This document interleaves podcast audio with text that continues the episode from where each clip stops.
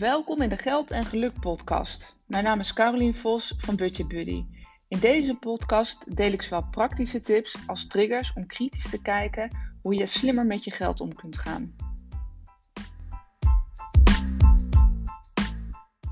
Hey, welkom bij weer een nieuwe aflevering van de Geld en Geluk podcast. Nou, in deze aflevering wil ik het hebben met je over de schijnveiligheid van rood staan.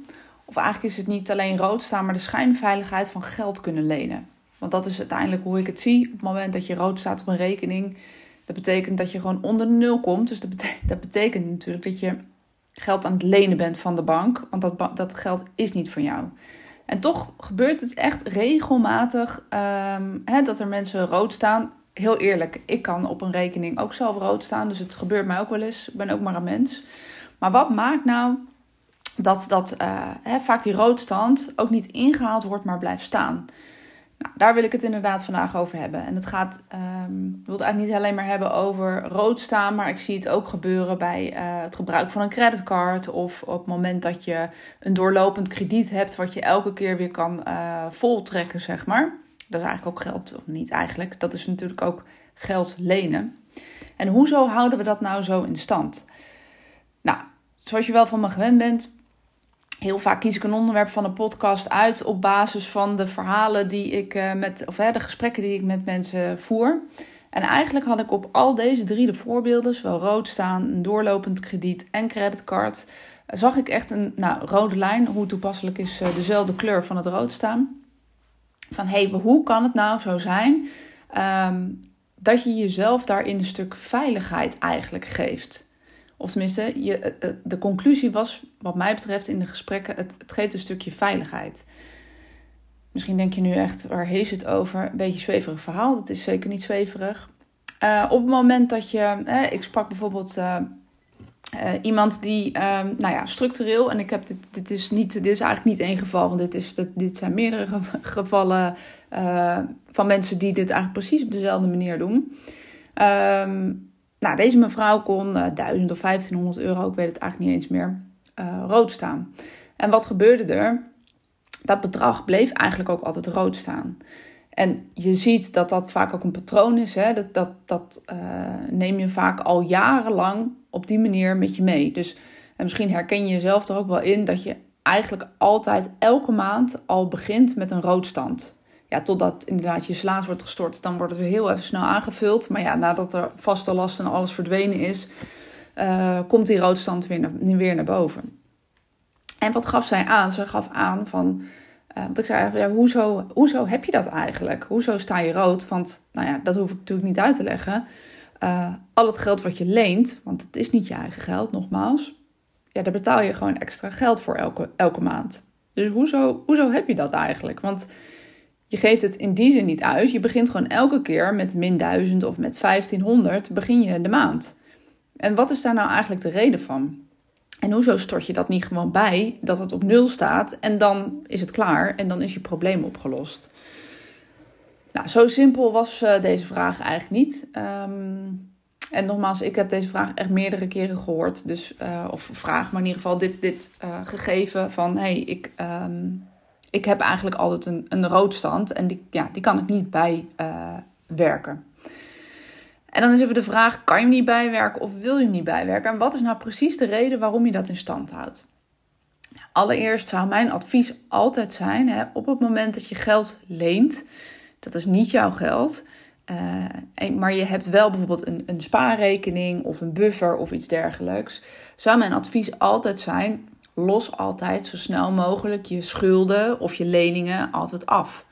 want wat is nou de reden dat je aan de ene kant geld leent en aan de andere kant heb je op je uh, bankrekening of, je, of je op je spaarrekening heb je het geld staan. Dus wat maakt nou dat dat, dat, een, hè, dat je je daar oké bij voelt en dat je daar fijn bij voelt? Nou, 9 van de 10 mensen voelen zich daar uiteindelijk ook niet fijn bij, want je begint toch elke keer naar rode cijfers te kijken. Maar nogmaals, wat maakt nou dat je niet het bedrag van je spaarrekening, als je dat hebt, overmaakt naar je um, bank waar je rood staat. Nou, en ik, ik ging zo in gesprek met die mevrouw en uiteindelijk kwam het ook naar boven dat ze zei: Ja, ik, ik ben eigenlijk bang op het moment dat ik uh, dat aan ga vullen met mijn spaarrekening of met mijn buffertje wat ik heb, dan ben ik bang dat ik heel snel weer uh, in het rood kom en dat ik daardoor um, eigenlijk mijn 1000 euro kwijt ben. Omdat ik dan weer, weet je wel, weer in, het, in hetzelfde, uh, ja, in dezelfde booby trap uh, stap, zeg maar. Hè, waarvan ik dacht, hè, maar hoe kan het nou eigenlijk? Dus je, je, dus je stort het op nul. Je bent eigenlijk gewend om elke maand nou ja, hetzelfde bedrag uit te geven. Want het was zeg maar misschien 1000, het was 1000 euro hè, wat ze rood kon staan. Ze kon niet verder dan dat. Dus wat maakt nou dat je op het moment dat je zegt: hey, het is nu niet min 1000, maar er staat gewoon 0. Ik blijf hetzelfde uitgeven. Wat maakt nou dat je denkt dat je dan meer gaat uitgeven? En dat is echt een mindset ding. Want het geeft dus uiteindelijk het gevoel van: hé, hey, ik heb altijd nog een stukje veiligheid ingebouwd. Wat absoluut natuurlijk helemaal geen veiligheid is, omdat dat gewoon in de min staat. En normaal, als wat in de min staat, is niet voor jou. Dus hier ook nogmaals het advies: zorg ervoor op het moment dat je een buffer hebt of op je spaarrekening hebt staan, stort dat gewoon vol. Ja, en ik zie, ik, zie, um, uh, ik zie dat ook vaak bij een doorlopend krediet gebeuren. Dat mensen dat eigenlijk nog langer aanhouden dan dat eigenlijk goed voor ze is. Uh, hè, om wat voor reden dan ook is er, een, is er op een gegeven moment een uh, doorlopend krediet afgesloten. En um, wat, er, wat er in veel van die kredieten ook kan, is dat je hem gewoon weer voltrekt. En veel mensen willen hem dan toch nog niet helemaal aflossen. Om toch nog de deur op een kiertje open te houden. Als zijnde, ja, maar weet je, als er dit of dit dit gebeurt, ja, dan heb ik nog wel dat krediet waar ik dan nog op terug kan vallen. Maar ook dat is natuurlijk wederom weer een stuk schijnveiligheid. Want dan ga je gewoon geld lenen. Dus hoezo sluit je niet die deur? Net zoals dat je je roodstand ook zou ik altijd adviseren. Sluit die deur en zet je limiet op nul. Op het moment dat je dus niet op nul kan, of eh, niet onder de nul kan komen, hoef je zelf dus ook niet bang te zijn dat je meer geld uitgeeft dan, uh, dan wat er op je rekening staat. Dus die schijnveiligheid van rood staan, van zo'n doorlopend krediet, zorg ervoor dat je dat zo snel mogelijk aflost.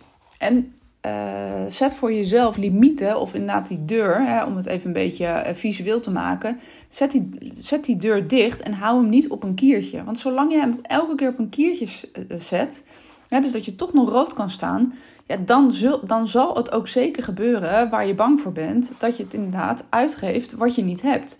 En op het moment dat je een doorlopend krediet hebt en niet volledig aflost, omdat je het ook wel fijn vindt dat je dat ook wel weer kan opnemen, ja, dat betekent dat je continu in het, in het cirkeltje blijft uh, rondrennen.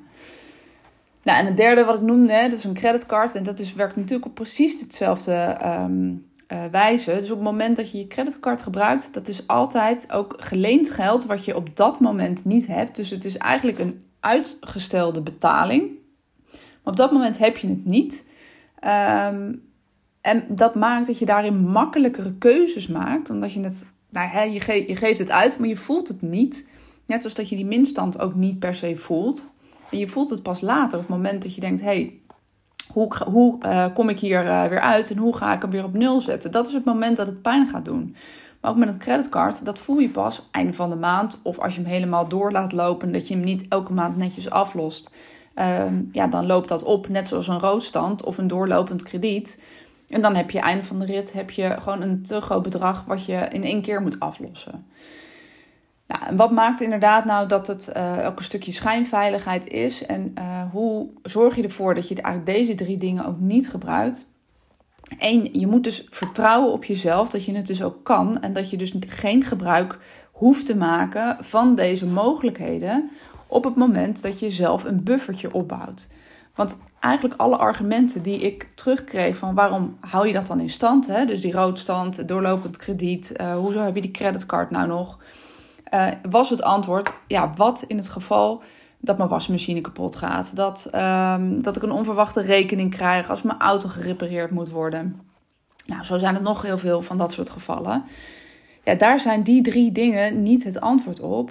Daar is het antwoord op zorg ervoor dat je een buffertje opbouwt en dat je een noodpotje hebt waar je dat soort dingen uit kan betalen. Dus dat je dat dus niet hoeft te doen um, vanuit um, hè, dat je dan je, je rekening maar op rood zet. Of dat je je creditcard weer uit, uit je portemonnee trekt. Of dat je je doorlopend krediet weer vol trekt. Nee, dat haal je dus uit je eigen potje wat je zelf hebt opgebouwd, je spaarpotje Dus zorg niet voor schijnveiligheid hè, en zorg ervoor dat je niet geld gaat lenen, maar zorg voor je eigen veiligheid. En dat is in mijn ogen toch echt eerst een buffer opbouwen waarin je dus altijd terug kan vallen, just in case, als er iets gebeurt, dat je daar iets van af kan halen.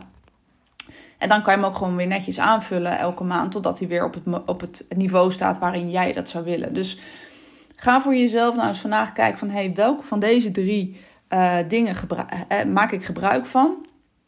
Is die roodstand, creditcard of een doorlopend krediet? En misschien heb je nog wel uh, meerdere dingen. Hè? Dat kan ook een doorlopend krediet of dat kan ook een klaarna of iets dergelijks zijn. Um, waarin je dus een stuk schijnveiligheid ook in hebt gebouwd voor jezelf. Waarin je jezelf hebt wijs, wijsgemaakt dat dat uh, een, een, stukje veiligheid geeft. Omdat je daar altijd op terug kan vallen.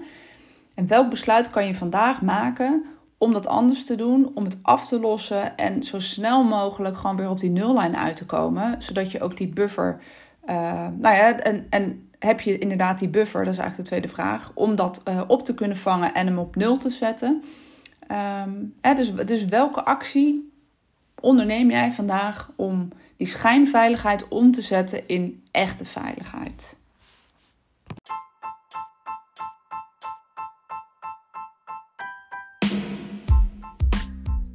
Ja, het zit er weer op. Een aflevering van de podcast Geld en Geluk.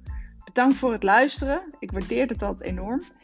Wil je nog meer informatie of inspiratie hebben? Kijk dan op mijn website www.budgetbuddy.nl. Daar kun je onder andere mijn e-book downloaden, waar ik vijf gouden tips met je deel hoe je meer geld overhoudt om opzij te zetten. Of volg me op Instagram budgetbuddy.nl.